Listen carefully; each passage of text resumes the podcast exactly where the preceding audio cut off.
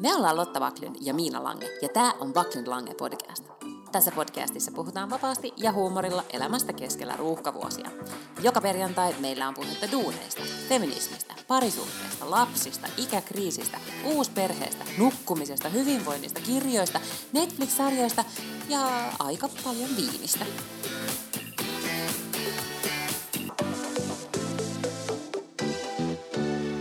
No niin, äänitarkkailija Baklund.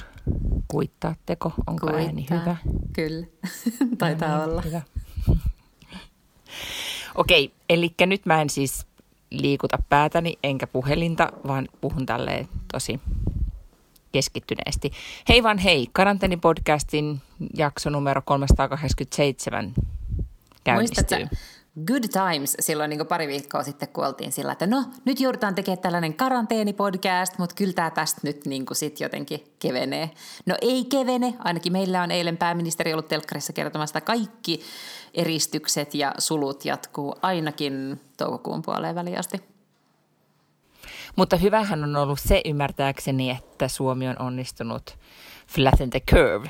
No näinpä, koska esimerkiksi tänään ei ole vielä kukaan kuollut tähän tautiin. Toisin kuin Ruotsissa nauhoitetaan siis keskiviikkona, jolloin tuli tietoomme, että olisikohan nyt ollut siis vaikka niin kuin 60 uutta kuollutta. Ja niin, tämä on just semmoista uutisointia, mitä... Ruotsissa. No joo, siis joku 2500, mm. mutta siis mun ei pitäisi lukea tätä uutisointia ollenkaan, koska se mä menen niin kuin, en, mä tiedän, vähän niin kuin tiloihin, aina kun mä katson noita lukuja. Ja nythän siis uusin tieto on se, että ensi viikolla jo te- teho-osastot ovat sitten Tukholmassa täynnä ja, ja kaikkea. Et saa nyt tähän, miten meidän täällä käy. Me tultiin siis saaresta pois viime, no tultiin itse asiassa maanantaina pois. Ja nyt ollaan siis täällä Tukholmassa, miksi sitä nyt sanotaan, epicentrum – tiedätkö, tästä niin kuin tautipesäkkeessä, mm-hmm. Ruotsin tautipesäkkeessä. Tätä, nyt on myös mennyt sen verran kauan siitä, että tämä pandemia on alkanut, että nyt alkaa somessa jo näkemään ihmisiä, jotka on saanut sen sairastanut ja nyt päässyt tavallaan pois esimerkiksi sieltä sairaalasta. Niin on tosi kiinnostavaa. Baba Lübeck ja sen mies oli molemmat saanut äh, tämän viruksen. Ja Baballa se oli ollut kai vähän niin kuin, äh, helpompi, että hänellä, hän kirjoitti, että hänellä oli mennyt joku makuaisti ja, ja hajuaisti ja sitten oli ollut kova kuume, mutta hän oli kuitenkin ollut kotona koko ajan. Mutta sitten taas se mies, joka ei siis ole mitään riskiryhmää, vaan joku tällainen kolminkertainen Ironman tai jotain muuta ja muutenkin elää hyvin terveellisesti, niin se oli ollut äh, sitten taas saanut sen niin pahana, että se oli joutunut sairaalaan jossain vaiheessa ja se oli saanut lisähappea ja muuta. Ja just äsken sellaisin Twitteriä, niin siellä oli joku, joka kirjoitti, että pääsin just hengityskoneesta happiviiksiin – että, että niin kuin, et, ja kaikki kirjoittaa, kaikki, jotka on tullut sieltä sairaalasta tai jotka on sairastanut sen, vaan kirjoittaa, niin kuin, että ottakaa nyt jumalauta tämä tosissanne, pysykää himassa. Ei kun just näin, mä luulen, että se aiheuttaa myös, niin kuin täällä Ruotsissa on sama ilmiö, että yhtäkkiä kun ne saakin ne, tämä virus saa kasvot, niin kuin ikään kuin todistajat, niin, niin tota, siitä tulee yhtäkkiä vakavampi. Ja mä luin yhden tota, ihan vaan tämmöisen influencerin somefiidiä selasin, niin, tota, niin siellä joku vaan kommentoi, että tuli tosi lähelle, että, että hänen tota, tuttunsa oli tämä Ruotsi on uutisoitu tämmöistä 26-vuotiaasta nuoresta naisesta, joka on kuollut. Niin, että yhtäkkiä sitä on sitten niin kuin, se konkretisoituu ihan, ihan eri tavalla. Mm. Mun tota, yksi ystäväni silloin on ollut espanjalainen pomo, ja se laittoi sille pomolle sitten tänään vaan viestiä, että, että miten teillä menee, että se on ollut siellä Espanjassa kuitenkin niin hurja. Ja se oli vastannut, että, että sekä hänen vaimonsa veli että hänen veljensä vaimo on molemmat kuollut tähän tautiin. Ja ne ei ole niin mitään sellaista, tiedätkö, että kyse ei ollut siitä, että ei oltu saatu niin terveydenhoitoa tai muuta, vaan että se on oikeasti se on tosi vakava sairaus. Aivan järkyttävä. Ja, ja siis tämän takia mä luulen, että, että ihmisiä mua valvottaa. Mä en oikein niin saa välillä päättää, että valvottaako mua tämä tauti vai valvottaako mua sitten nämä kaikki muut seuraukset, mitä tässä tulee. Että jotenkin niin kuin on, on vaikeaa välillä päättää, että kumpi, kumpi ahdistaa vai sit ehkä välillä ahdistaa molemmat yhtä paljon. Mutta siis on myös se, sen huomaa, että, että jotenkin, että nyt on, monessa viikko tämä nyt sitten on, kolmas No varmaan viikko. vähän riippuu niin, että mistä sitä laskee, mutta joo, joku sellainenhan tämä on. Niin, niin sitten kuitenkin huomaa, että, että nyt tästä on tullut jo niin se uutuuden viehätys on kadonnut. että kun seuraa ihmisten niin kuin someja ja niin edelleen, niin kaikki, nyt, on, nyt on selkeästi vaan se semmoinen, että no niin, nyt pitää vaan, nyt pitää vaan sitten jaksaa. Mm, että se ajatus siitä, että tämä jotenkin niin kuin vä, vähän hipaisisi Ruotsia, niin ei kyllä enää niin kuin ole millään tavalla realistinen, vaan tässä mennään kaikki samaa matkaa. Mm.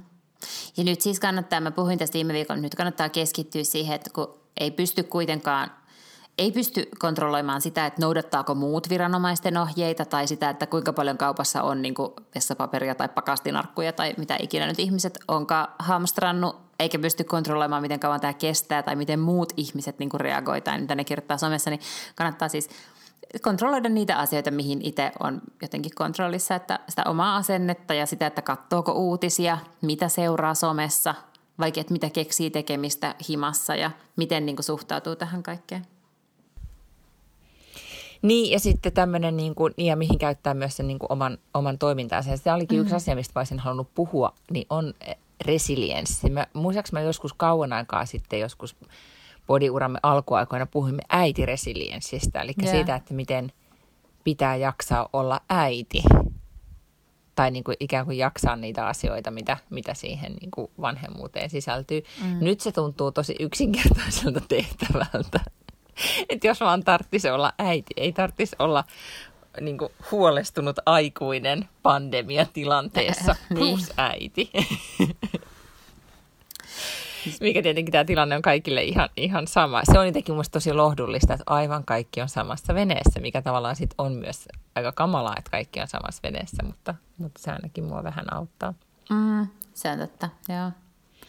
Miten sä huolehdit nyt sun resilienssistä, resilienssi-ekspertti Lotta Paklund? No mä luulen, että mä, mä oon jotenkin luontaisesti aika resilientti ihminen. Mä luulen, mä havaitsin sen esimerkiksi viime kesänä, kun piti yrittää siis tällainen kansainvälinen potilassiirto ja kaikki sen mukana tuoma byrokratia, joka ei siis ollut todellakaan helppoa.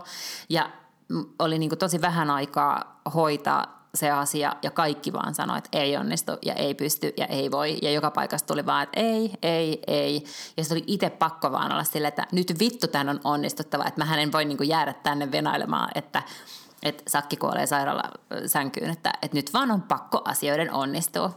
Ja silloin mä jotenkin mietin tosi paljon sitä resilienssiä, että, että jos olisi yhtään niin jotenkin vähemmän resilientti ihminen, niin, niin ei olisi ehkä välttämättä onnistunut toi. Että siinä pitää vaan jotenkin niin kerätä kaikki omat voimansa ja oma sitkeytensä ja vaan kelata, että tämä menee ohi, tämä on hetkellistä ja nyt on pakko vaan pitää pää kylmänä. On paljon muitakin asioita, mitkä on voinut, mitkä jokainen ihminen on pystynyt vetämään läpi, jotka on ollut sitten niin kivuliaampia ehkä sillä hetkellä.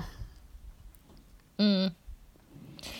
Niin, ja sitten ehkä se semmoinen, että joo, ja mä luulen, että kun jos on kokemusta sellaisesta, että, eh, tai mä ainakin huomaan, että mä ajattelen, että no tämä on nyt kyllä kriisitilanne, mutta ei ehkä tämä kuitenkaan vielä niin kuin vertaudu, niin kuin mun oma kokemus on ehkä mun pään sisällä isompi kuin se tällä hetkellä niin kuin ikään kuin,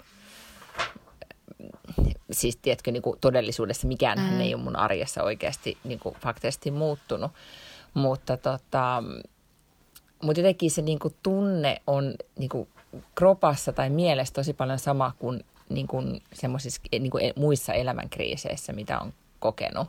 Mm. Että, että mihin lisä, sisältyy semmoinen niin hallitsemattomuuden tunne. Mulla ehkä niin kuin yksi isoimpia kokemuksia oli se, että kun oli eh, kärsi lapsettomuudesta ei voinut tehdä sille mitään. Kävi niitä hoitoja läpi mm. ja se oli asia. Se pystyi toki niin kuin tosi paljon valitsemaan myös ja tekemään asioita ja toivomaan, että asiat menee oikeaan suuntaan. Mun lopulta sä et voinut hallita sitä. Mm. Ja se oli se tunne, kun silloin heräs aamuisin ja muisti sen, niin kuin, että ah, niin nyt on vähän se sama, että kun herää aamulla, saattaa olla ihan hyvä fiilis sit muistaa, että ai niin, oli tämä koronahomma käynnissä. niin. Ja vaikka se ei niin kuin mun niin kuin elämään vaikuta niin kuin, tavallaan mitenkään, niin silti, mm. silti se siellä taustalla taustalla on. Mutta joo, mä luulen, että, tai tosi paljon mä huomaan, että ainakin mun somefiidissä ja ystäväpiirissä ja ihmiset puhuu siitä, että niin kuin, paljon siitä niin kuin oman, omasta psyykkeestä ja siitä, että miten sille, mitä, voi, mitä voi tehdä, jotta mm. jaksaa paremmin. Niin.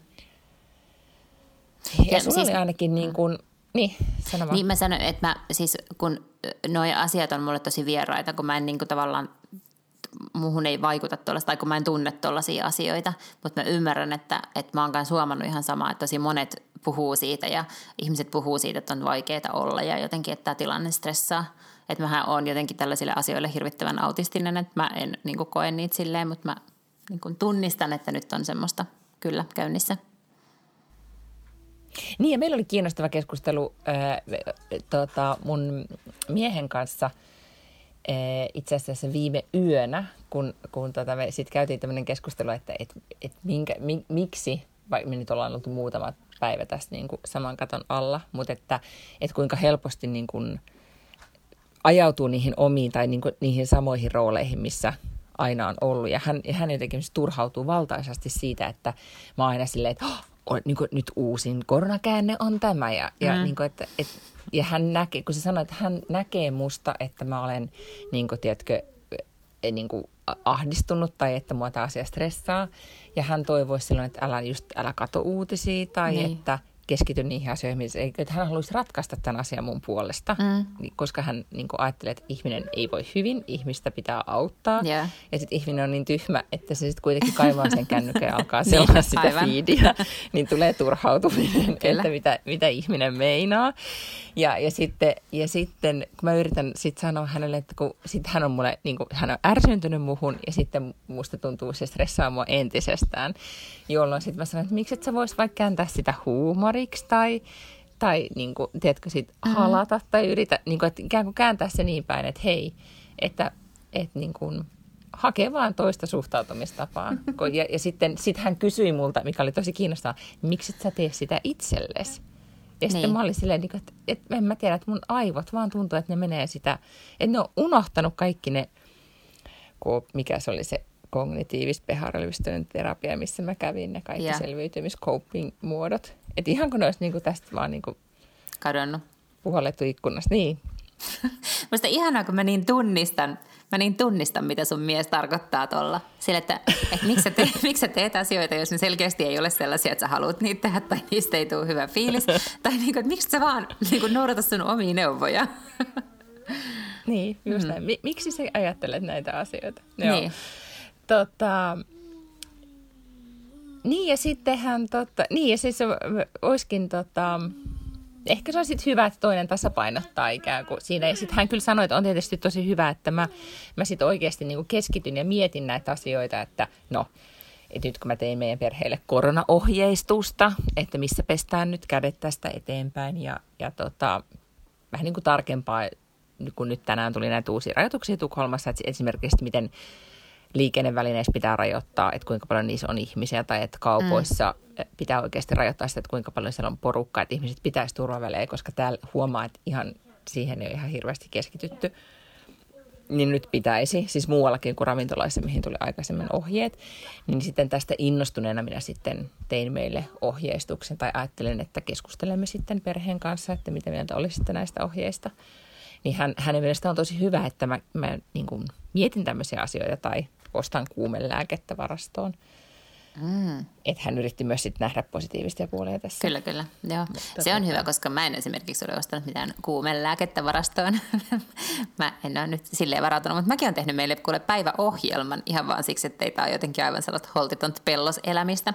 Niin meillä on, kun meillä on tuollainen tota, liitutaulu tuossa seinällä, niin siellä lukee nyt päivän ohjelma, joka on siis joka päivä identtinen. Eli kello yhdeksän skuula, koska silloin alkaa koulu. Sitten 11.30 on lounas, 14.30 on välipala ja 15-17 on uut, koska on pakko käydä Aha. ulkona. Ja jos ei mm. ole jotain niin kuin systeemiä, niin, niin jotenkin yhtäkkiä onkin sillä, oho, no kello onkin nyt ja oh, ei me käyty missään ja ei me tehty mitään. Ei kun just näin. Ja, tota, ja mä huomaan, että tuommoinen, et, Walter, äiti laittaa oven kiinni että tämmöinen, tota, kun on kotona, niin on helpompi pitää tuommoista jotain rytmiä. Että kun me oltiin viime viikolla esimerkiksi siellä landella. Se on totta. Niin, niin se jotenkin niin kuin, siihen tulee, mulla meni vähän se viime viikko sitten siihen, että me oltiin Valterin kanssa kahdestaan siellä landella.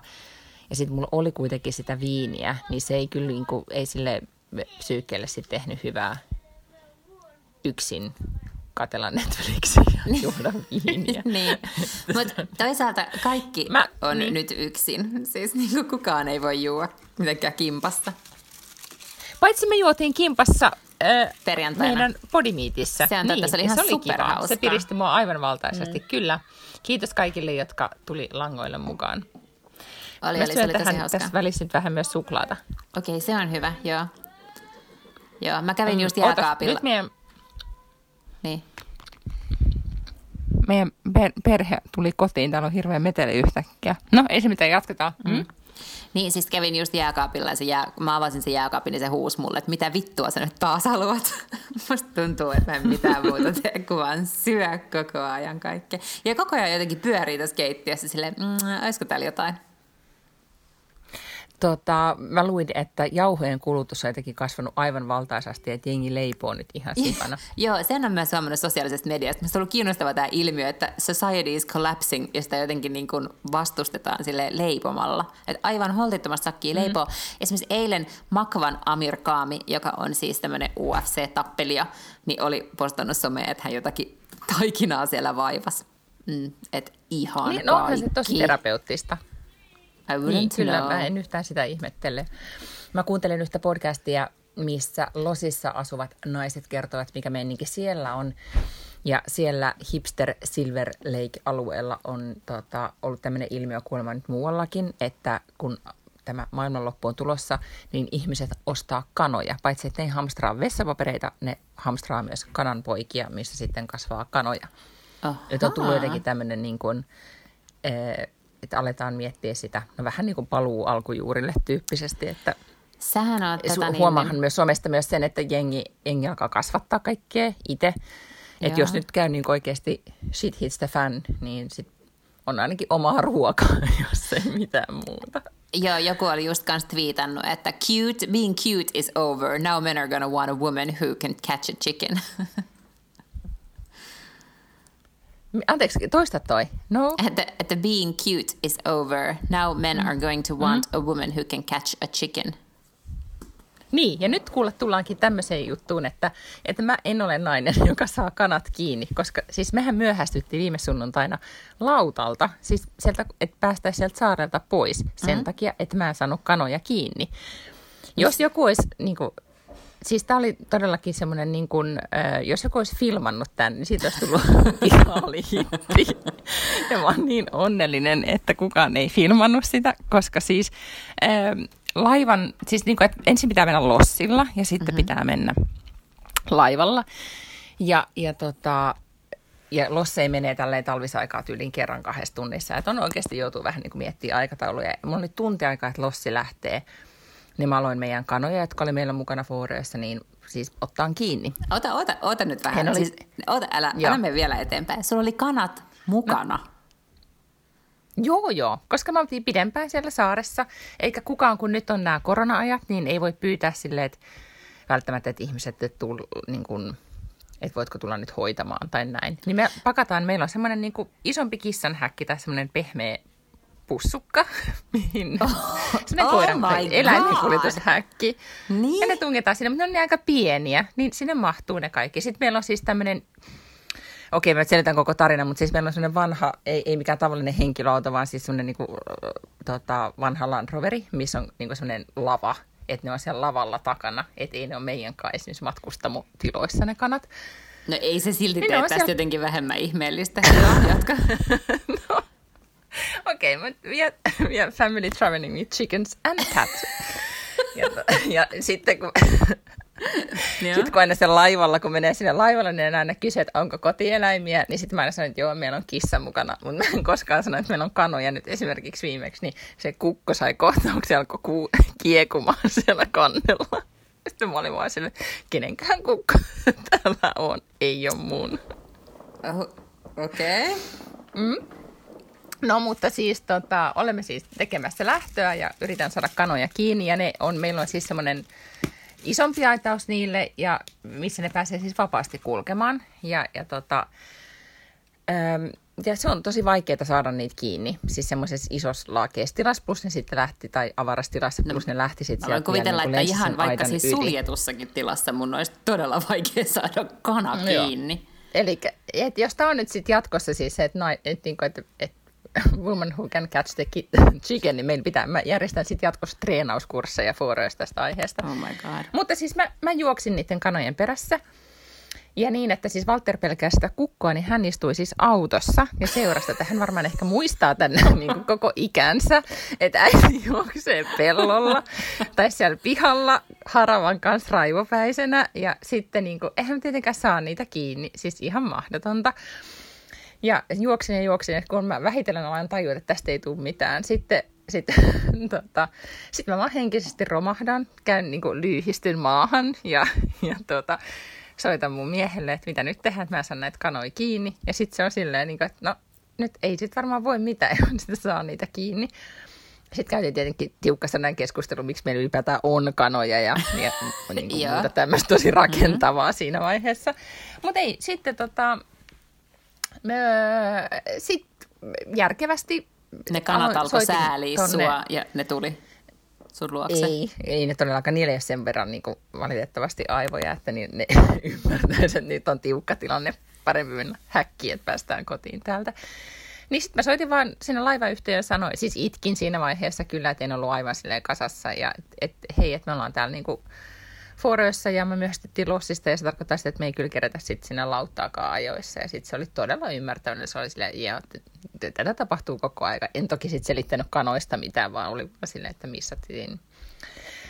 Niin siellähän ei ole nyt ihan hirveästi mitenkään liikennettä, niin ne, hän sitten vaan sanoi, että puukataanko teidät huomenna aamuksi kello seitsemän lähtevälle lautalle. Ja minä olin silleen, että no puukataan. Jolloin mä olin sitten valmistautunut sitten, niin en sitä, sitä tarina jatkuu vielä niin, että, että sitten Walter tuli siis ulos autosta ja tuli lohduttamaan mua ja, ja tota, sitten hänkin kyllä alkoi itkemään ja kysyi, että äiti, että eikö me koskaan päästä pois täältä niin, saaresta. Kyllä, mäkin mietin jo. Ja siitä mm. tuli sellainen niin karanteenitunnelma, että yeah. täällä me ollaan. Niin.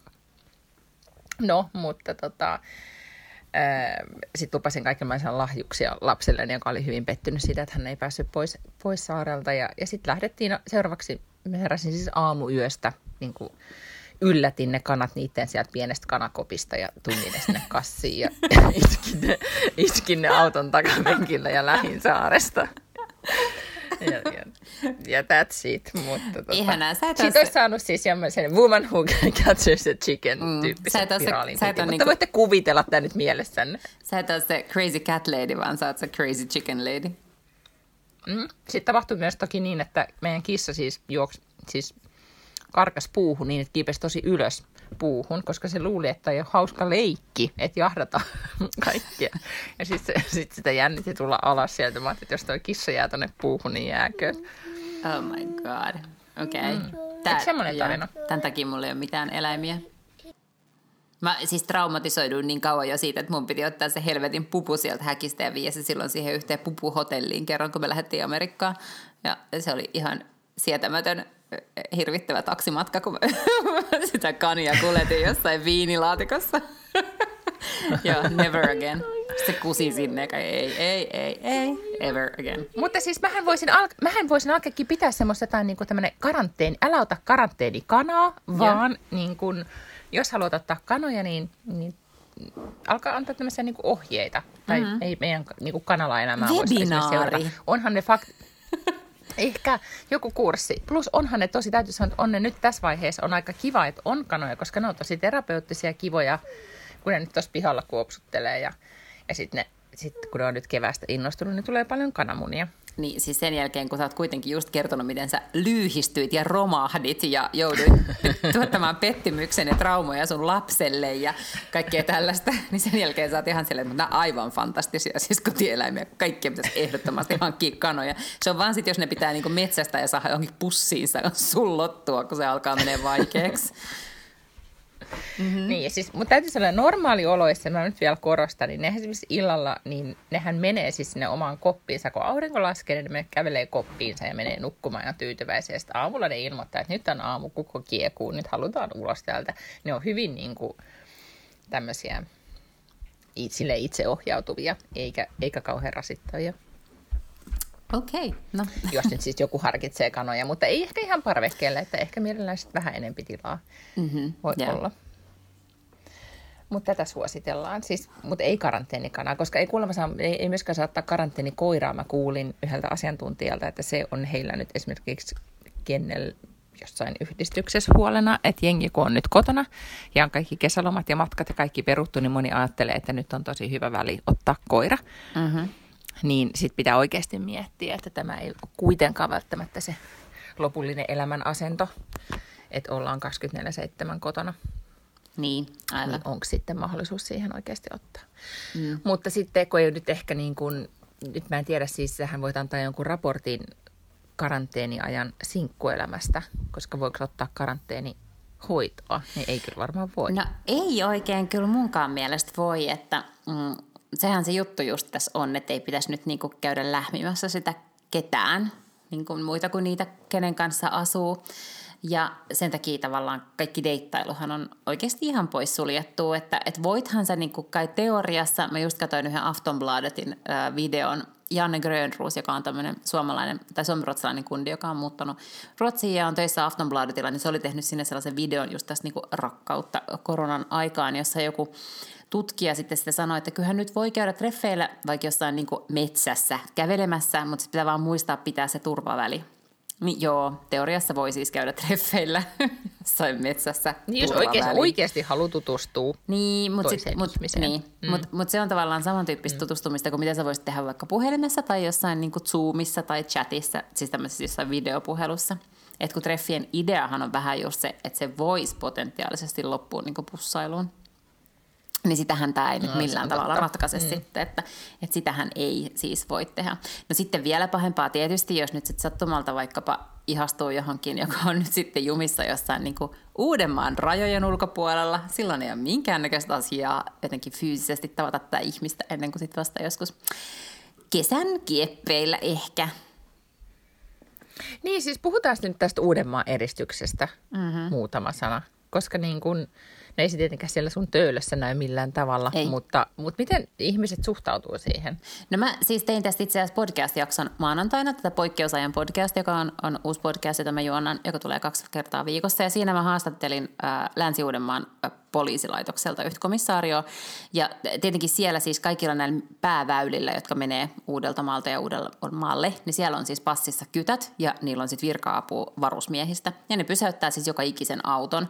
Ja sitten sulla pitää joko olla siis tällainen niin jonkunnäköinen lippulappu tai kuponki jostain sun työnantajalta, joka kirjoittaa, että tämä tyyppi on niin töissä siellä ja siellä ja sen on pakko sen takia kulkea – ja sitten on jotain niin muita tällaisia esimerkiksi niin kuin viikko-viikko lapset, erolapset, jotka vaikka asuu silleen, että toinen vanhempi asuu siellä Uudenmaan rajan toisella puolella, niin he saavat mennä. Ja sitten on muita tällaisia niin kuin välttämättömyyksiä, mitä ei ole sitten määritelty, sitten se on vähän niin kuin sen poliisimiehen tai naisen niin kuin pohdittavissa sitten, kun sä ajat siihen ja sanot, että mutta kun mun äiti on niin kuin kuoleman kielissä ja sillä ei ole ketään, niin sitten se saa itse päättää, se kyttä sit siinä, että, että onko tämä nyt niin kuin välttämättömyys vai ei.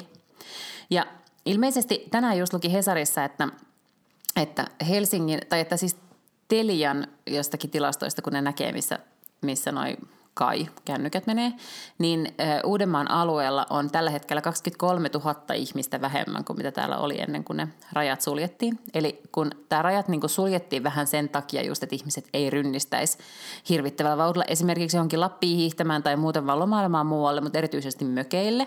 Sen takia, että nämä mökkipaikkakunnat ei ole se, että niin ne mökkipaikkakuntien terveydenhuolto on mitotettu tavallaan niiden kuntien asukasmäärien mukaan, eikä sen mukaan, että, että siellä on sitten niin kaikki ne mökkiläiset myös. Että jos sieltä sitten sattuu sairastumaan, niin, niin niiden tavallaan suomalaista terveydenhoitoa ei ole mitotettu sillä tavalla, vaan se menee niin kuin tavallaan kuntien asukkaiden mukaan. Niin ilmeisesti nyt sitten kuitenkin on valtava määrä ihmisiä jossakin karussa tuolla Uudenmaan rajojen ulkopuolella mökeillänsä. Mutta vaikea nyt sitten sanoa, että jos ei, ne, jos ei niillä ole oireita eikä ne sairasta, niin ei kai siinä sitten niinku mitään haittaa ole tietenkään. Mutta että idis vähän oli se, että kun sitä on aika paljon täällä Uudellamaalla sitä virusta ja ihmiset voi myös kantaa sitä virusta oireettomana, niin sitähän ei voi tietää, että jos sä nyt niinku käyt sit siellä tartuttamassa jengiä, mutta toisaalta jos ihmiset on mennyt sinne landelle sen takia, ettei ne sitten kauheasti näkisi ketään muita, niin niin ehkä se on sitten niinku no harm done. Niin, tämä on mulle siis niinku, mulle henkilökohtaisesti oli jotenkin vähän niin kuin sit hankala asia päättää, että miten mä teen, koska esimerkiksi musta tietenkin olisi ollut kiva, että koko perhe on sitten siellä Foroissa. Että se, että me oltaisiin esimerkiksi Valterin kanssa kahdestaan oltu pienellä saarella, missä asuu muutamasta ihminen. Huomashan siellä viime viikolla, että alkoi tulla tukholmalaisia kyllä sinne enemmänkin. Mutta, mutta sitten mun taas äiti asuu pienellä paikkakunnalla Itä-Suomessa, joka on suosittu mökkipaikkakunta, niin kyllä mä sitten tavallaan toivon, että, että heillä siellä kyläläisillä on sitten niinku access sinne terveydenhoitoon, niin en mä voi sitten ajatella, että sit mulla on niinku fine olla Gotlannissa ja kuormittaa sitten sen pi- aika pienen saaren rajattua terveydenhuoltoa, niin mä en jotenkin mm. niin sit uskaltanut tai arvannut jäädä. Plus siellähän ei ollut, yleensä siellä on tosi ihana ja lämminhenkinen tunnelma ja niin kuin kaikkia saarelaisia kesäasukkaitakin meitä kohd- tota, tuntuu siltä, että ollaan osa sitä yhteisöä, niin nyt ei ollut sellainen tunnelma. Kyllä ne vähän oli niin kuin, huomasi, että ne toivo, että Joo, ja mä ymmärrän että, sen kyllä. Että ehkä niin voisi lähteä kotiin. Niin, mä kyllä ymmärrän sen tosi hyvin, koska mun mielestä tänään just siinä artikkelissa, missä, mitä mä luin, mä en muista oliko se Parkano vai joku Rautalampi vai mitä, mitä näitä oli näitä mökkipakakuntia, jossa siis vakioasukkaita siinä kunnassa on joku vähän päälle 4000 ja sitten siellä on niinku tuhansia mökkejä ja vapaa-ajan koteja ja asuntoja. Et, et se ei niinku ole mikään sellainen, että sinne tulee pari tyyppiä lisää, vaan siis niinku – potentiaalisesti siellä voi asua tuhansia ihmisiä, niin kuin tuplasti, no ei nyt ehkä ihan tuplasti, mutta siis silleen niin kuin puolet siitä sen paikkakunnan asukasmäärästä voi yhtäkkiä vaan niin kuin asua siellä nyt sitten, niin onhan se tosi, tosi hankalaa. Ei, ei, niin kuin mä oon sanonut aikaisemminkin, en minä nyt osaa mitään mielipiteitä näistä asioista sanoa, että jos ei mulla ole mitään muuta vaihtoehtoa kuin luottaa siihen, että viranomaiset tietää, mitä ne tekee. Ja, ja jos ne ajattelee, että, että, että, että Uudenmaan sulkeminen on, on se, mitä pitää tehdä, niin sitten se pitää tehdä. Tosin mä juttelin siis myös Paula Risikon kanssa, joka on ollut sekä terveysministeri silloin, kun oli sika-influenssa, ja sitten se on ollut myös sisäministeri. Eli se on tavallaan niin kuin hoitanut näitä molempia juttuja, ikään kuin epidemiaministeriö ja sitten myös tämä niin poliisi- ja rajaministeriö. Ja se vaan jotenkin sanoi sillä että hän ei usko, että tämä välttämättä on viimeinen rajoitus, mikä tulee. Ja maanantaina sanottiin uutisissa, että, että Pirkanmaalla on alkanut tulla siis toinen tämmöinen tavallaan niin kuin piikki, että jos tällä hetkellä on niin kuin paljon keskittynyt tänne Uudellemaalle nämä tartunnat, niin ää, Pirkanmaalla alkoi sitten niin olla kasvussa tartunnat, että et en mä tiedä sitten, että voiko yksi vaihtoehto olla, että ne sulkee Pirkanmaa myös jotenkin muusta Suomesta, vai tarkoittiko hän, mä kysyin sitä, että tarkoittaako hän sitä, että että, että voi tulla tämmöinen ulkona liikkumiskielto, johon hän sanoi, että, että, se, on sit, että se on kyllä niin todella järeä toimi. Siinä niin paljon rajoitetaan ihmisten vapautta, että se on niin kuin, että se on niin kuin todella, todella suuri päätös, mikä poliitikkojen pitää siinä tapauksessa tehdä, mutta toisaalta, jos näyttää siltä, nythän siis tänään on ollut hyvä päivä, niin kuin mä sanoin, niin uutisissa luki, että kukaan ei ole kuollut, ja tavallaan, että onko niin kuin ehkä, että kaikki nämä toimet on toiminut, siis tavallaan se, että on suljettu koulut ja suljettu kaikki paikat, niin, niin on ehkä nyt aiheuttanut sen, että tartuntoja ei tule yhtä vauhdilla, kun niitä olisi tullut muuten, mikä on niin kuin hyvä asia, että ehkä me, me vielä niin kuin väistetään se pahin. Mulla on hyvä ystävä, joka asuu Brysselissä ja se sanoi, että se on hirvittävän kummallista, että siellä jos erehtyy niin hetkeksi seisahtumaan kadulla vaikka, että yrittää vaihtaa biisiä Spotifysta tai etsiä uuden podcastin, mitä kuunnella, niin kytät on välittömästi silleen, että, niin kuin, että no niin, run along, että Move eipä siellä tänne niin kuin, pyöriskelemään. Ja se sanoi, että kaikki penkit siis tuolla noissa puistoissa ja joka paikassa, missä nyt on penkkejä, niin ne on niin tarrattu tämmöisellä poliisin eristys teipillä, ettei vaan kukaan erehdy luulemaan, että tähän voisi nyt hetkeksi käydä istahtamaan. Niin, en tiedä siis tota, ehkä olisi parempi, että ei ala ajattelemaan, että minkälaisia muita eristystoimia vielä tulee. Mä olin eilen siis, ja ehkä just puhuttiinhan me varmaan viime viikolla tästä erosta, tai niin ei voitu puhua, koska mä en ollut Tukholmassa, mutta musta on tosi jännä, että täällä, mä en ole käynyt siis keskustassa tietenkään, mutta, mutta täällä siis kaikki niin kuin arjen äänet meidän lähiössä on esimerkiksi ihan samanlaisia kuin ennenkin. Mä olin eilen kävelyllä, oli aika paljon ihmisiä kevätillassa kävelyllä ja oli futistreenit menossa, niin kuin sellainen nuori kundeja pelaamassa ja linnut laulo. Ni, niin tuntuu ihan niin kuin tavalliselta.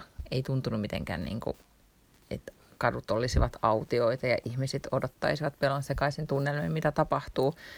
Mutta tota, mutta kyllä mä luulen, että mitä enemmän näitä uutisia nyt sitten alkaa tipahdella ja, ja nyt tällä hetkellähän se Ruotsin käyrä on niin kuin voimakkaassa nousussa, niin se ihan varmasti kyllä myös vaikuttaa sit siihen, että kuinka paljon Mä en kans... haluaa olla kotona. Mm, mä en ole kanssa käynyt keskustassa ollenkaan, mutta niin kuin mä sanoin, niin meillä on tuossa meidän päiväjärjestyksessä tämä ulkoilu. Niin aina kun me ulkoillaan, niin kyllä siellä niin kuin, musta se näyttää ihan normaalilta päivältä. Että jos kävelee vaikka työllä Lahdella tai muualla tuolla niin kuin Hietsun hautausmaan nurkilla tai jossain. Tietysti mä luulen, että ne on niin kuin ehkä poikkeuksellisen paljon käytössä nyt, kun ei voi mennä mihinkään muualle. Sä et voi lähteä liikkumaan vaikkapa nyt niin kuin uimahalliin tai kuntosalille tai muuta. Totta kai sitä niin kuin sakkia on sitten kävelyreiteillä varmaan enemmän kuin aikaisemmin, mutta siellä sitä mun mielestä muutosta ei näe. Mutta mä en ole käynyt keskustassa. Mä luulen, että, että tota, siellä voi olla tosi tyhjää. Mä katsoin, kun yksi tuttu oli Instaan laittanut kuvan siitä, kun se oli Senaatin torilla ja se pyörähti 360 astetta ja niin kuin missään ei näkynyt ketään se koko Senaatin torilla. Mä oon menossa huomenna itse asiassa Peter Nyman aloittaa uuden talk shown YouTubessa ja mä oon menossa huomenna sen haastateltavaksi ja me ollaan just sovittu haastattelupaikaksi toi Senaatin tori sen takia, että hän olettaa, että siellä ei tule olemaan ketään ihmisiä. Mm-hmm. Totta, tiedätkö jotain tarkemmin tästä Nymanin uudesta showsta? Ää, en muuta kuin, että, että hän on selkeästi hyvä maku vieraissa, mutta en mä tiedä. Mm-hmm. Luonnollisesti. ja, ja en, siis suora en lähetys, onko se joku tämmöinen stream show? Ei, ei ole sellainen vaan. Ilmeisesti tämä on siis, äh, näin mä ymmärsin, että hän tavallaan, että niitä tulee yksi viikossa aina ulos. Ahaa, okei. Okay. Mutta ne tota, julkaistaan siis, siis YouTubessa. Siis, No siis viime viikolla me puhuttiin jo näistä, niin kuin, että miten niin kuin normisarjat tai tämmöiset niin kuin TV-showt on muuttunut niin kuin kotona toimitetuiksi. Ja nyt sitten, ja se on musta ollut nyt tosi jännä ilmiö, että niitä on tullut myös niin kuin lisää. Ehkä tämmöisiä tubesarjoja tulee nyt muutenkin enemmän.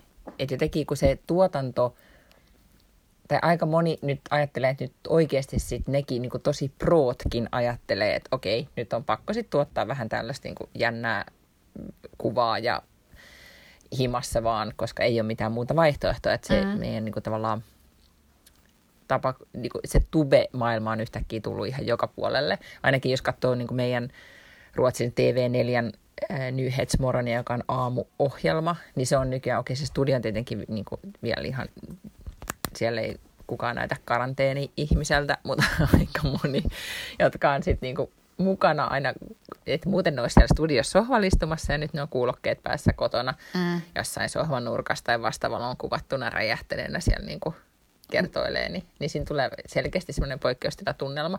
Mutta siis äh, musta oli ilahduttavaa, että äh, sanois nyt se, äh, tämä on taas vaikea sukunimi tällä miehellä, John Krasinski. Ah, Krasinski, joo. joo siis tuolta Officesta Krasinski. ja mm. muistakin niin kuin joistain sarjoista ja leffoista.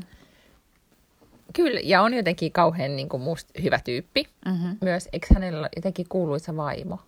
Ää, joo, eikö on se, ole, on, on, se on mm. sen, sen, onko se Emily Mortimer, ei se ehkä, vai onko se Emma Stone? No joku näistä kuitenkin semmoisista niin pikkusista näyttelijöitä. Joo, hauska tyyppi. Joo. Niin, mutta mut hauska. Niin, hän on aloittanut siis Tube-sarjan myös hänkin, jonka nimi on Some Good News, joka on siis, niin kuin hän keskittyy vaan sit, niin kuin positiivisiin uutisiin. Ja hän oli vähän sama kuin meillä viime viikolla puhuttiin sitä Jimmy Fallonista, mm-hmm, että sillä oli niin kuin lapsen, lapsen tekemät niin kuin tekstitykset ja, ja show-tunnarit, niin tällä on myös sama idea, että niin kuin, tämä shown kyltti on hänen lapsensa tekemä. Ja. Että tässä on nyt, niin kuin, mä oletan, että Peterilläkin on sitten lapsen piirtämä joku. Mä voin kysyä, saanko mä piirtää shows. Et siinä olisi tota. Mutta siis mä nyt katsoin sitä vähän, siis siinä oli se, se mies, joka oli myös Officessa, joka on tosi hauska, joka oli siinä Jennifer Anistonin kanssa siinä Good Morning Steve siinä Car- Apple TV showssa. Steve Carell. Mikä sen, just se, niin se oli hänen haastateltavana ja se oli hauska. Mm-hmm. Niin sen mä kerkesin katsoa. Mutta Öö, siis niin, sit voidaanko nyt puhua sitä, mitä, mitä, mitä mediaa sä oot nyt kuunnellut, jotta sun mielen rauhassa on säilynyt? No mä itse asiassa siis oikein... Oletko vaan tehnyt nyt töitä? No mä oon tehnyt töitä, mutta kato, on niin ollut kivaa, kun on jotenkin tullut tekstiä ja on sujunut, niin se on ollut hauskaa. Mä katsoin kyllä itse asiassa tota, kaksi viimeistä tuotantokautta tota, Silicon Valley-sarjaa, koska se on mun mielestä ihan hirvittävän hyvä sarja. Mä oon joskus sitä alkanut katsomaan ja sitten mulla ei ollut HBOta ja mut jäi niinku ne kaksi vikaa katsomatta. Ja nyt mä katsoin ne melkein putkeen sitten tuossa jotenkin viikonlopun ja muutaman päivän sisällä. Niin se oli hyvin ilahduttavaa. Hankittua, hankittua siis HBOn takaisin. Mm, joo. Ymmärrän. Et, mm, just. Mutta nyt mä oon taas tällaisessa no tilassa, siis, että niin. mä en tiedä, mitä mä seuraavaksi katsoisin. Mutta mä ymmärrän, että on yksi sarja, jota se on niin mennyt viraalimmaksi, viraaliksi nopeammin kuin tämä koronavirus. Tarkoitatko tiikerikuningasta, eli Tiger kyllä? Kyllä tarkoitan, eli sen on oltava siis, mun seuraava. Joo, ja siis me, me alettiin, siis se on, se on täydellinen niin kuin sarja, siis tämmöinen se dokkari, joka siis sopii mulle ja mun miehelle. Se oli, että siinä me jotenkin niin yhtäkkiä löydettiin toisemme, että okei, tämä on nyt hyvä, mitä me voidaan alkaa katsomaan. Ee, siinä on paljastu esimerkiksi, koska ee, miehellä on jotenkin tämmöinen jännittävä, hän jollain tavalla siis, en nyt voi sanoa, häntä kiinnostaa tämmöinen niin kuin, tai hän seuraa kiinnostuksella tämmöistä, niin kuin, tiedätkö, ihan hilibili kulttuuria Jenkeissä, että hän, hänestä on jotenkin niin kuin tosi niin kuin kitsch ja kiinnostava. Ja mm-hmm. paljastui, että hän on esimerkiksi Floridassa ajanut, kun tämä siis Tiger King kertoo Joe Exotic-nimisestä mm-hmm. kundista, jolla on siis tämmöinen villieläin, eläintarha Floridas vai Oklahomas vai missäköhän se on. Joo. Jossain. Niin sitten on, niin kuin Floridas on joku, se ei ollut vissiin tämän Joan, vaan se oli joku toinen tämmöisistä paikoista niin, niin tota, mun mieheni on siis ajanut, niin kuin hän oli, viimeksi oli Floridassa poikansa kanssa, niin ihan vartavasten kävi katsomassa sitä, mutta se oli sitten kiinni. Hän ei tietenkään olisi mennyt sinne, koska se on epäeettistä, mutta häntä niin paljon kiinnosti, että hän meni ihan niin kuin lähelle. Ja niin, tota, niin paljastui, että esimerkiksi mun mies on seurannut tätä Joe Exoticia aikaisemmin siis niin kuin tämmöisenä ilmiönä, koska se on ollut siis esimerkiksi Jenki Talk Showssa ja, ja näin. Ja, ja, ja sitten mä olin yhtäkkiä, kun me alettiin katsoa sitä dokkaria, että hei, tämä on se sama kundi, mistä sä oot laittanut mulle kaikkien niin kuin, jotain videonpätkiä vuosien varrella. Se on sille, joo, niin on. Joo, no, ja se on... Mutta tämä, mm. siis se tarina, niin sano vaan. Niin, että se näyttää hämmästyttävältä, kun mä en ole siis nyt vielä katsonut sitä sarjaa, mä vaan nähnyt hänen kuviaan. Ja jotenkin silloin sellainen niin blondattu mallet, siis tämmöinen niin takatukka, ei ihan kaikkia hampaita tai jotenkin silleen mustat tai harvat hampaat. Näyttää sellaiselta niin todella just semmoiselta, miten sä niin tekisit sketsihahmon, jossa haluaisit tehdä semmoisen niin etelävaltioiden hilbilijuntin tai semmoisen niin aivan niin kuin spektaakkelimaisen oudon tyypin, siis sellainen niin syvä joki niin sä tekisit varmaan siitä just ton näköisen. Ja oliko se Trevor Noah tai joka joku sanoi, että, että jos pitäisi kuvailla sitä sarjaa, niin se on vähän niin kuin sä katsoisit, että mitä tapahtuisi, jos amfetamiini voisi vetää amfetamiiniä. Eikö joo. Ja, ja siis ehkä se, että siihen on tosi, äh, tosi erikoisia hahmoja. Se itse tarina on ihan käsittämättömän, niin kuin, että sä niin kuin tavallaan tajuu, mitä sä alat katsomaan, ja siis yhtäkkiä se imee sut mukaansa niin, että sä oot silleen, niin kuin, että oh my god, tämä ei voi olla totta. Kuulemma tästä on myös siis tosi hyvä podcast-sarja. Säkö siitä sanoit? Joo, joo, joo, joo kyllä. Okei, okay, niin, just näin. Ja mitä mä sitten mietin, että kun mä nyt tämä kiinnostaa niin paljon, että ehkä mä alan kuuntelemaan sitä.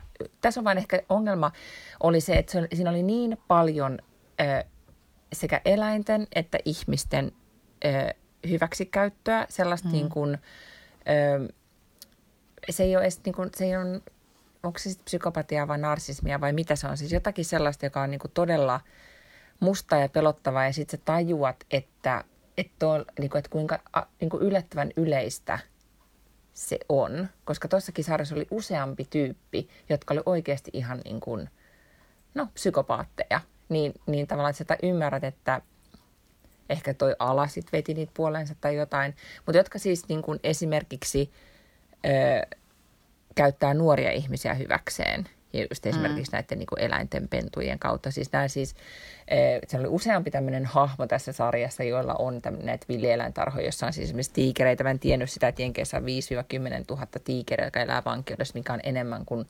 maailmassa on niin vapaana olevia tiikereitä, joita on about 4 000.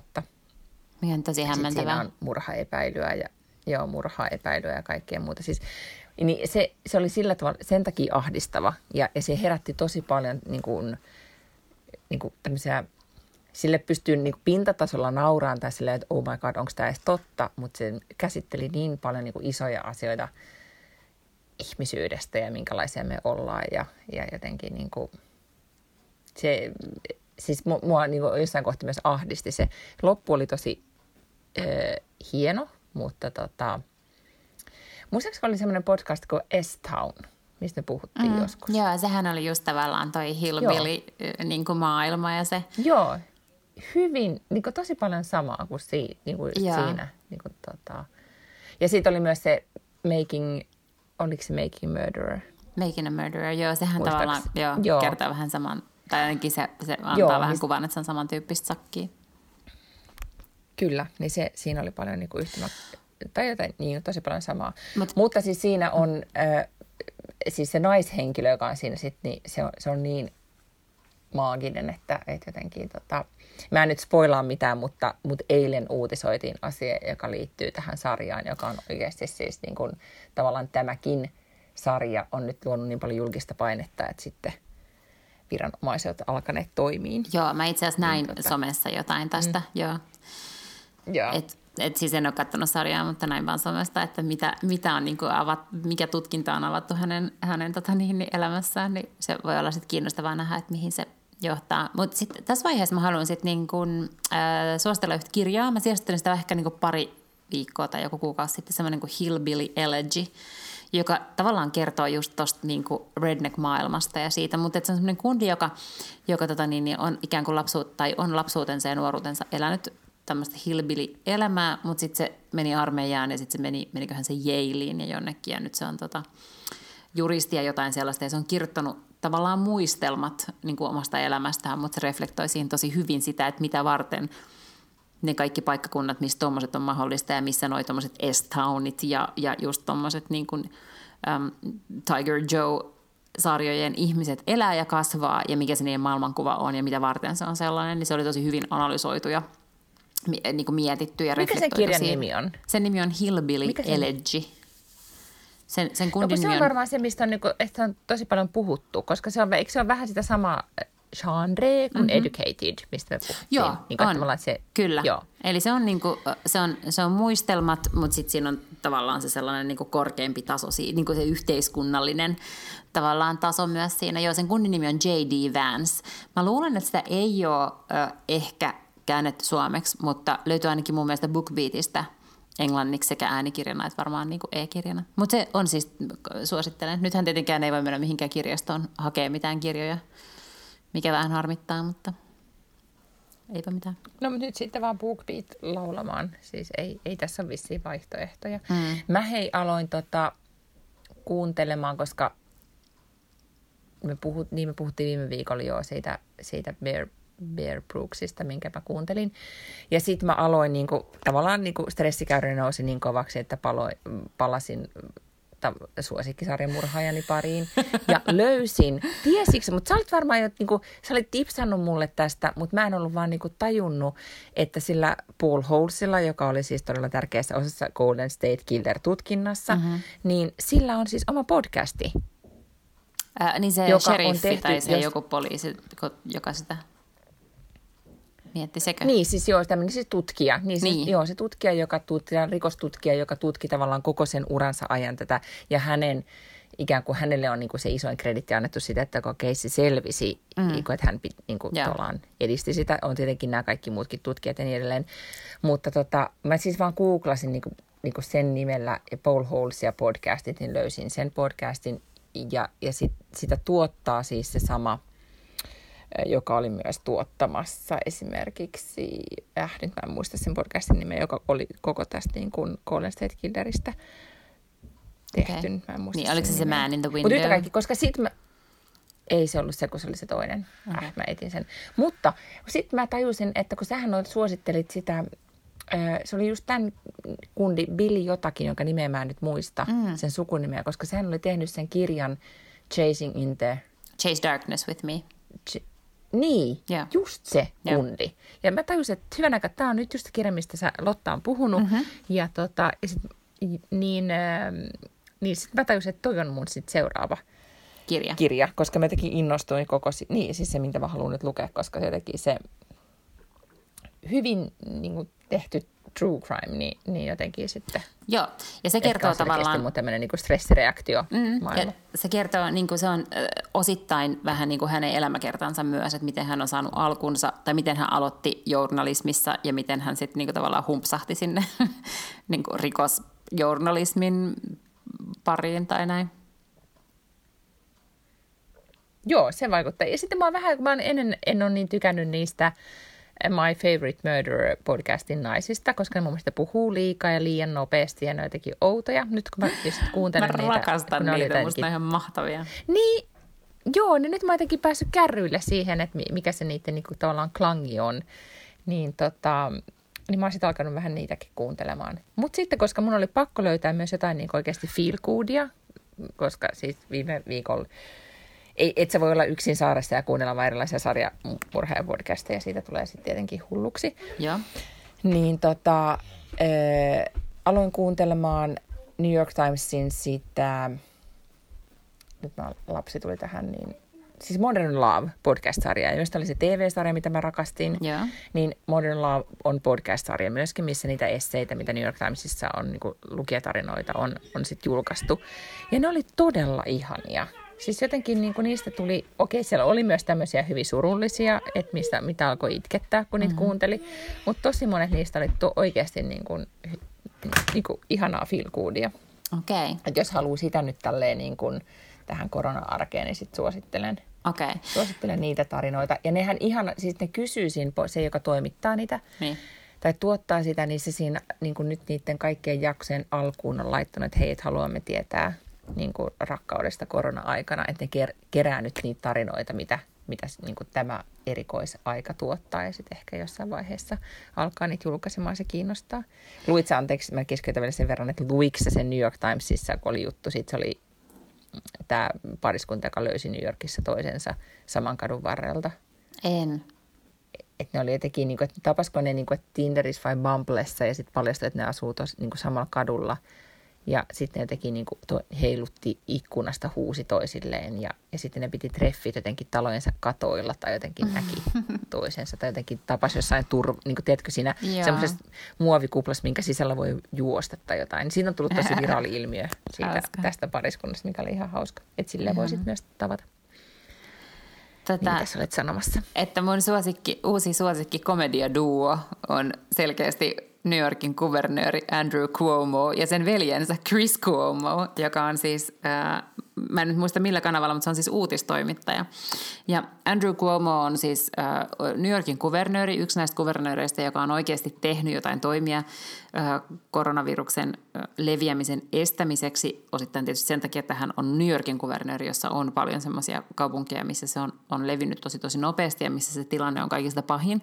Mutta se on sellainen niin kuin, ää, todella siis niin kuin jämpti kaveri, tämmöinen italialaissyntyinen, tai siis niin kuin, että hänen perheensä on... Niin kuin, Myös am- vähän hyvän näköinen, American jos Italian. sanoa saa sanoa. Hän on siis hyvän näköinen. Se on kyllä päälle 60, mutta se on hyvän näköinen.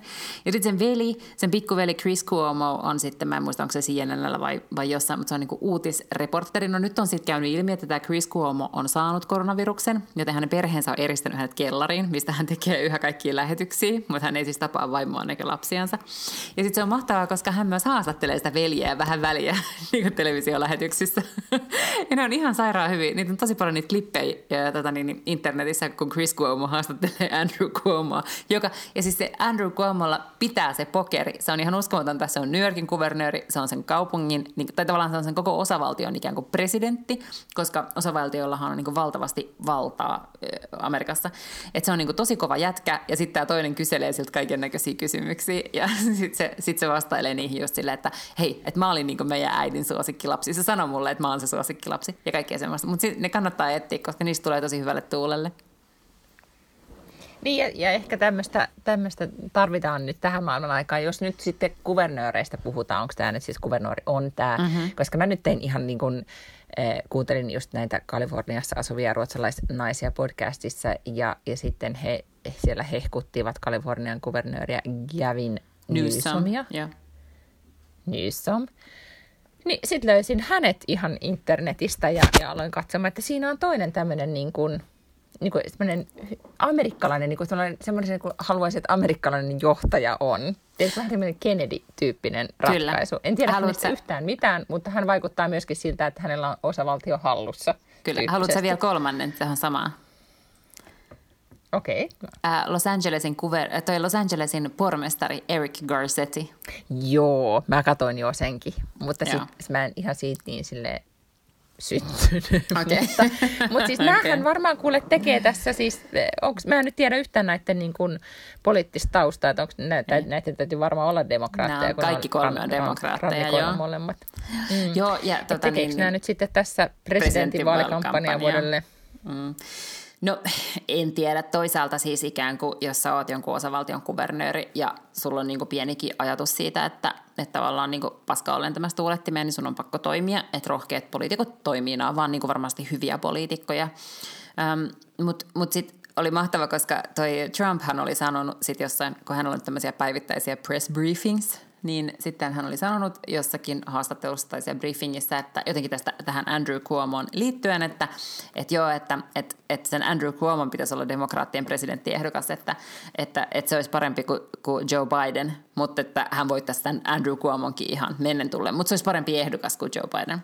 Niin sitten seuraavassa haastattelussa, kun Chris Cuomo haastattelee Andrew Cuomoa, niin se sanoo, että presidentti sanoi, että sun pitäisi olla presidenttiehdokas, että voisiko olla vielä vähän mahdollista, että sä lähtisit haastamaan Joe Bidenin.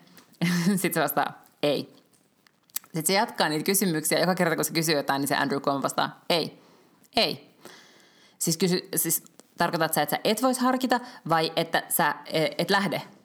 Ei, mä vastasin ei, mä en lähde. Mä ei, mä en ole harkinnut. Se on mahtava keskustelu. Se lopettaa se Andrew Cuomo sanomalla, että sä oot aivan fantastinen haastattelija. Mutta joo, siis että onhan näitä ah, niinku väläytelty ja mä tiedän, että, että Eric Garcetista sitä on puhuttu jo mun mielestä kauan.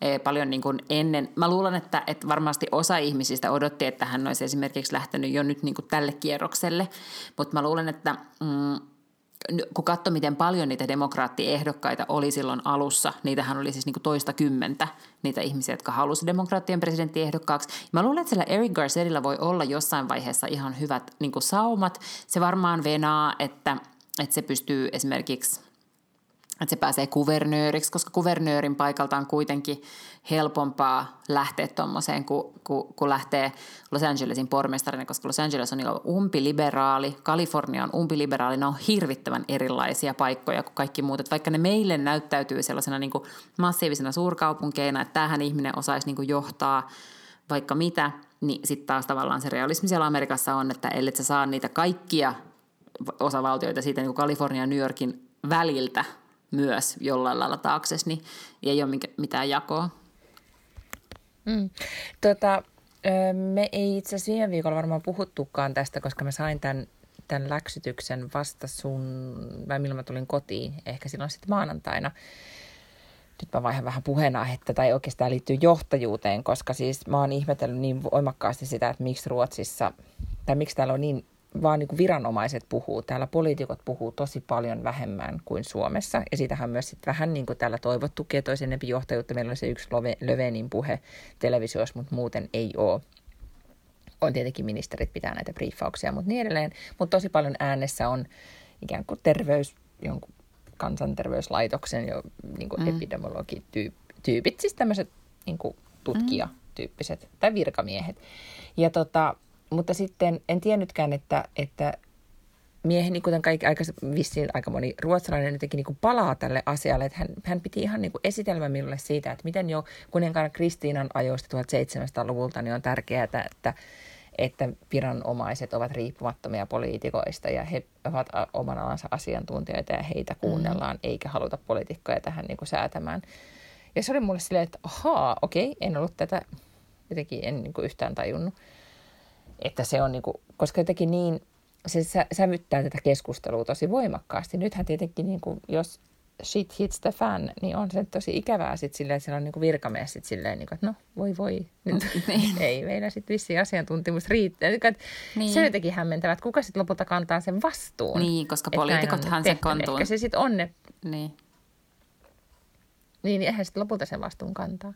Niin, poliitikothan sen kantaa tavallaan niin anyway että, että vaikka ne ei mm. olisi ollut tekemässä minkäännäköisiä päätöksiä, niin kun ensi vaalit tulee, niin kaikki ajattelee sille, että tähän meni aivan päin helvettiä, että täällä niin sadat ihmiset kuoli ja täällä jotakin niin kenttäsairaalaa pykättiin jonnekin messukeskukseen, että, että ei jatkoon, että ei tälleen. Ja silloinhan ihmiset reagoi helposti niin, ja tietenkin siis oppositio käyttää sitä myös hyväkseen silloin vaalikampanjan aikana, sanomatta, että niin kuin, äh, nämä mokas, mutta ne sanoisivat tavallaan, että, että niin jos me oltaisiin oltu vallassa, niin me oltaisiin tehty tämä asia toisin ja että tällainen ei saa jatkua ja me halutaan muutosta, jolloin ihmiset helposti reagoi niin, että ne kuitenkin rankaisee siitä valtaa pitäviä, vaikka ne ei ollut tekemässä niitä päätöksiä. Osittain sen takia, että ne olisi ehkä, niin kun, jos toivotaan, että ne olisi tehnyt kovempia päätöksiä, niin ne olisi varmasti voinut, mutta ne ei ole vaan tehnyt. Mm. Niin totta, ja ehkä Suomessahan tämä nyt, niin mä en tiedä miten, miten siellä ajatellaan, että miten Marin on pärjännyt, mutta, mutta nythän oli kysely, uusin kysely oli, että demarit olisivat nyt mennyt persujen ohi tämän kriisin myötä. En tiedä, onko tämä nyt oikea aika sitten edes sitä kysyä, mutta mua, muuhun teki kyllä vaikutuksen. En tiedä, luitko jo Vogue-lehden haastattelun, missä Sanna Marinista oli iso henkilökuva. No en, enkä varmaan lue, mutta siis luin, että semmoinen oli ja että se oli hyvä. Niin, no miksi et sä nyt lue sitä? Eikö, eikö se ole nyt kiinnostava Vogue-juttu? Sannasta? En mä ole varmaan ikinä lukenut yhtään Vogin artikkelia. En siis no, mitenkään ylpeilläkseni niin sano, niinku... mutta en vaan ole. Hmm.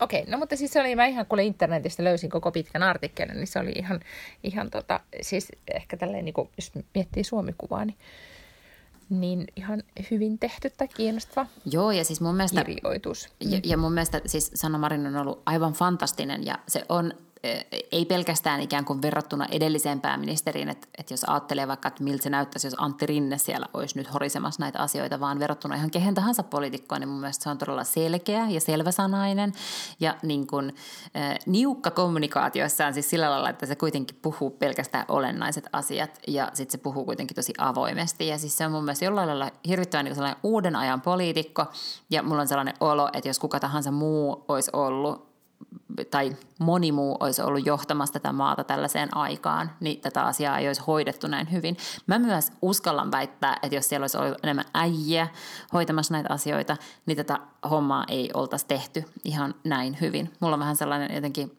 viba vaan, että, että niin kuin, luojan kiitos, meillä oli tämmöinen niin muijavalta siellä hallituksessa.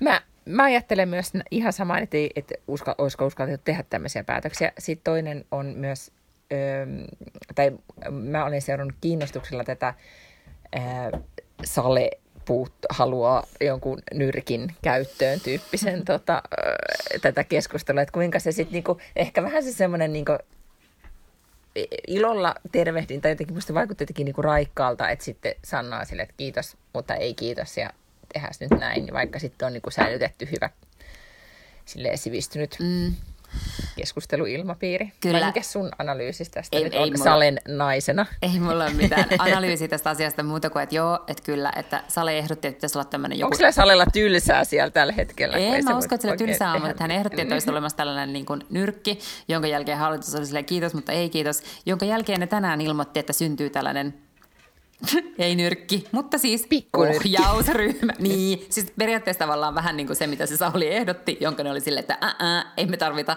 Mutta sitten tänään on kuitenkin sellainen, mitä tota, niin, niin, Sanna Marinin valtiosihteeri johtaa, ja sitten siinä oli kaiken näköistä niin THLn sakkia ja erinäköisiä niin kuin asiantuntijoita siinä ryhmässä. Mutta siis ei, musta on aivan sama, että kuka keksii ideat ja kuka niistä ottaa kreditit. Jos, jos se on sellainen asia, mitä maa tällä hetkellä tarvii, niin hyvä, että semmoinen synnytettiin niin kuin regardless, en, eikä mä, niin kuin, eihän mä niin kuin oikeasti osaa tällaiseen asiaan ottaa kantaa. Ja samahan Sanna Marinkin sanoi telkkarissa, niin kuin, että tässä tehdään niin helkkarin nopealla aikataululla näitä asioita, että voi olla, että tulee virheitä. Mutta kun nyt ei ole tavallaan sitä luksusta, että olisi semmoista aikaa jotenkin pohtia eri kanteilta ja miettiä tosi paljon asioita, vaan nyt sä saat sen infon ja sitten sä teet sen päätöksen.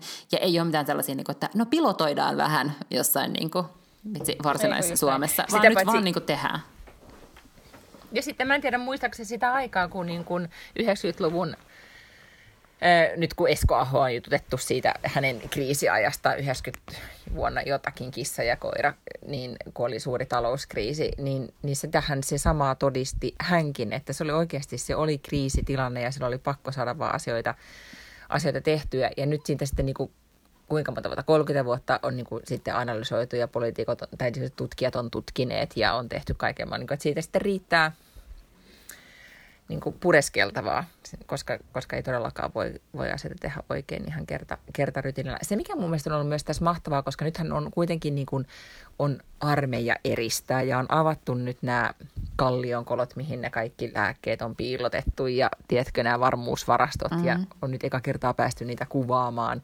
Niin se, että, että tavallaan se semmoinen, niin kuin, että koska nehän on siellä ollut sodan, niin kuin tavallaan kuitenkin sodan uhan takia, että tässä oli se niin kuin, jotenkin tuntuu, niin, mitä kuviteltiin, että se kriisi tulee olemaan. Niin, niin sitten on jotenkin kiva, että nyt sitten niitä kuitenkin käytetään, että, että just, että meillä on naisjohto, joka päättää, että nyt ne avataan, koska me niin kuin, tämä on kriisitilanne, vaikka tämä ei ole mikään niin kuin sotakriisi, että tämmöinen niin kuin sota argumentointi tai mikä Suomessa on ollut siis hyvänen aika sitten sotien, niin, niin sitten voidaan myös, tai se muuttuu myös tässä osin, että on myös muunlaisia kriisejä maailmassa. Ja kyllähän siis se Ruotsin kuule, täällä se sävy siitä, kun keskustellaan Suomen varmuusvarastoista ja siitä, että, että Sanna Marin sanoo, että Ruotsiin ei saa enää lääkkeitä myydä mm. tai tuoda, niin, niin kyllä täällä on oikeasti ne poliittiset äänenpainot siihen, että mitä helvettiä teemme silloin, kun niin kuin päätimme, että huoltovarmuusvarastot puretaan tai meillä ei ole, niin kuin, kun apteekit teki yksityistettiin, niin tänne ei jätetty mitään sitä niin kuin velvoitetta pitää, pitää mm. lääkevarastoja, mikä Suomella on. Niin kyllä se nyt, nyt se on oikeasti vähän silleen, niin kuin, että oh shit. Ja nämä niin. ei ole niin varustautuneita. Se on oikeasti, se on tässä ehkä niin kuin pelottavinta, että nämä on ollut todella huolettomia. Ehkä mä nyt niin kuin yli, niin kuin liiottelen, mutta siltä se vaikuttaa verrattuna tuohon Suomeen, missä niin kuin yhtäkkiä niin kuin systeemit on ojennuksessa ja nyt tehdään näin ja näin ja tässä menee raja, tänne ei saa tulla. Ja... Mm. Niin en tiedä. Mutta kuten Sanna sanoi, aika näyttää, mi- miten meni. Sitä sitten odotellessa. Ja nyt, tässä, niin kuin, nyt me vaan niin kuin jatketaan niin kuin, res, mikä se oli se resilientti? Niin. Nä. Me jatketaan Kyllä. nyt sit vaan tässä näin. Nyt kaivamme sisäisen reippauden ja, ja tota kaiken resilienssin, mikä meistä lähtee, jotta me ollaan parhaat mahdolliset äidit ja puolisot ja ystävät ja huolenpitäjät tällä hetkellä. Joo, ja sitten mun täytyy sanoa, että semmoinen tipsi, ja mä aion kyllä tehdä sitä myös sit, niin kuin sulle, että mä oon sitten kyllä laittanut ihan viestiä, että hei, tai soittanut, että nyt, niin kuin, nyt mä tarvitsen niin kuin, piristystä mm. tai jotakin, niin että voiko, voiko tsempata. Ja sitten ihmiset on tosi hyviä nykyään ja sitten niin mulle että mulla on niin kuin ankea aamupäivä, voitko piristää. Mm. Niin nyt on vaan pakko tehdä sitä paljon paljon enemmän. Kyllä. Ja sitten se auttaa paljon enemmän, kun sitä tekee one to one, eikä vaan niin kuin somessa silleen, että tsemppiä kaikille. Tässä Aivan. kiva koiran kuva. Niin. Näin on. Näin. No mutta hyvä. Öö, ensi viikolla puhutaan siitä, että onko Miina selvinnyt karanteenista juomatta viiniä, kuten ajattelin. Vai... Should be interesting. Vai... niin. Mä mainostan vielä tähän taas. loppuun, hei, mm. että, että ne S-ryhmävaalit on käynnissä ja mä voi äänestää. Että jos on semmoinen vihreä S-ryhmäkortti... Eikö ne vieläkään ohi? No ei jumalauta, nehän kestää forever. Jotenkin kuudes päivä neljättä asti Aha. saa äänestää. Jos on siis S-etukortti ja asuu Helsingissä tai Uudellamaalla, niin saa äänestää mua. Mun numero on öö, ehkä 593, mä arvelisin, mutta sen voi etsiä sieltä, kun no mutta kun siellä oli ziljardi ehdokasta, who knows, se ei ollut mikään helposti no, niin, no, muistettava, know, know. mutta sinne voi mennä ja sitten voi etsiä nimellä, niin se tulee sieltä sitten. Mä sanoin, että 593 olisi ehkä oikein. Mutta Backlund on se nimi, niin Ja se oli sitten ruoka, ja mä muistan sun asia, sun asia Hävikki ruoka puolesta. Kyllä eikä kuin vastaan. Näin on. Niin. Ja itse asiassa mä niin, sain niin, aika jo. hauskasti, koska tämä sovellus, mistä mä olen puhunut täällä, joka on tämä Rescue-niminen sovellus, niin sieltä tota, niin, niin, ää, tota, tuli tämmöinen yhteenveto, että kuinka paljon on tämän kuukauden aikana ikään kuin säästänyt rahaa ja kaikkea. Ja sitten täällä lukee, että vaikutuksesi kilometreissä, että tähän mennessä, kun mä olen ostanut hävikkiruokaa sen sijaan, että mä ostanut niin jotain muuta ruokaa, niin täällä lukee, että olet estänyt tähän mennessä 22,5 kiloa CO2-päästöjä menemästä hukkaan. Määrä vastaa 171 ajettua kilometriä, eli esimerkiksi 16 prosenttia matkasta Pariisista Berliiniin. No mm. kyllä nyt on informaatiota niin. sitten. Sitten, joo. Öö, jos enemmän niin, ihmiset pelastaisivat hävikkiruokaa, niin se olisi hyvä. Se olisi kiva. Ja sitten kyllä mä sanon, että se sun poikkeustila podcasti, mitä mm. sä vedät, Niin sitä kannattaa kuunnella, koska siinä on jännittävä ajankohtaisuuden tunnelma. Heti kun mä kuuntelin vähän niitä vanhempia, monta niitä ei nyt ole monta jaksoa Niin, tullut. kolme, Mutta joo. siis niin, niin kun tämä tilanne muuttuu niin, niin nopeasti, näin on. niin, niin se on, siinä on jotenkin, eikö se ilmesty kaksi kertaa viikossa? Joo, joo. Niin se on silleen vähän niin kuin vaara, että mm. tuoret tavaraa, että kannattaa aina kuunnella, kun se tulee, koska sitten tietenkin se on ihan kiinnostavaa kuunnella, mitä, ketä, mitä ne tyypit ajattelee, mutta se, että, että koska nyt on niin kuin myös se Näin on. Ja torstaina, eli, ajankohtaisuus on sitten koukuttavaa. eli huomenna, eli me nyt varmaan laitetaan tämä torstaina jo ulos tämäkin podcasti, niin tänään on siis ilmestynyt uusi poikkeusajan podcast-jakso, joka käsittelee taloutta. Ja siinä on vieraana Juhana Broterus ja sitten Elina Lepomäki, eli varmasti ihan todella... No herran jumala, mitkä vieraat. No sanos No muuta. kylläpä. Mm. No niin. Toivottavasti ne sanoo, että tämä on vaan tämmöinen V-kurvi ja tästä tullaan niin kuin hitaasti mutkaa ja nopeasti mutkasta ulos. Se on ainakin mun plääni. Mä kysyn, onko näin? Joo, joo.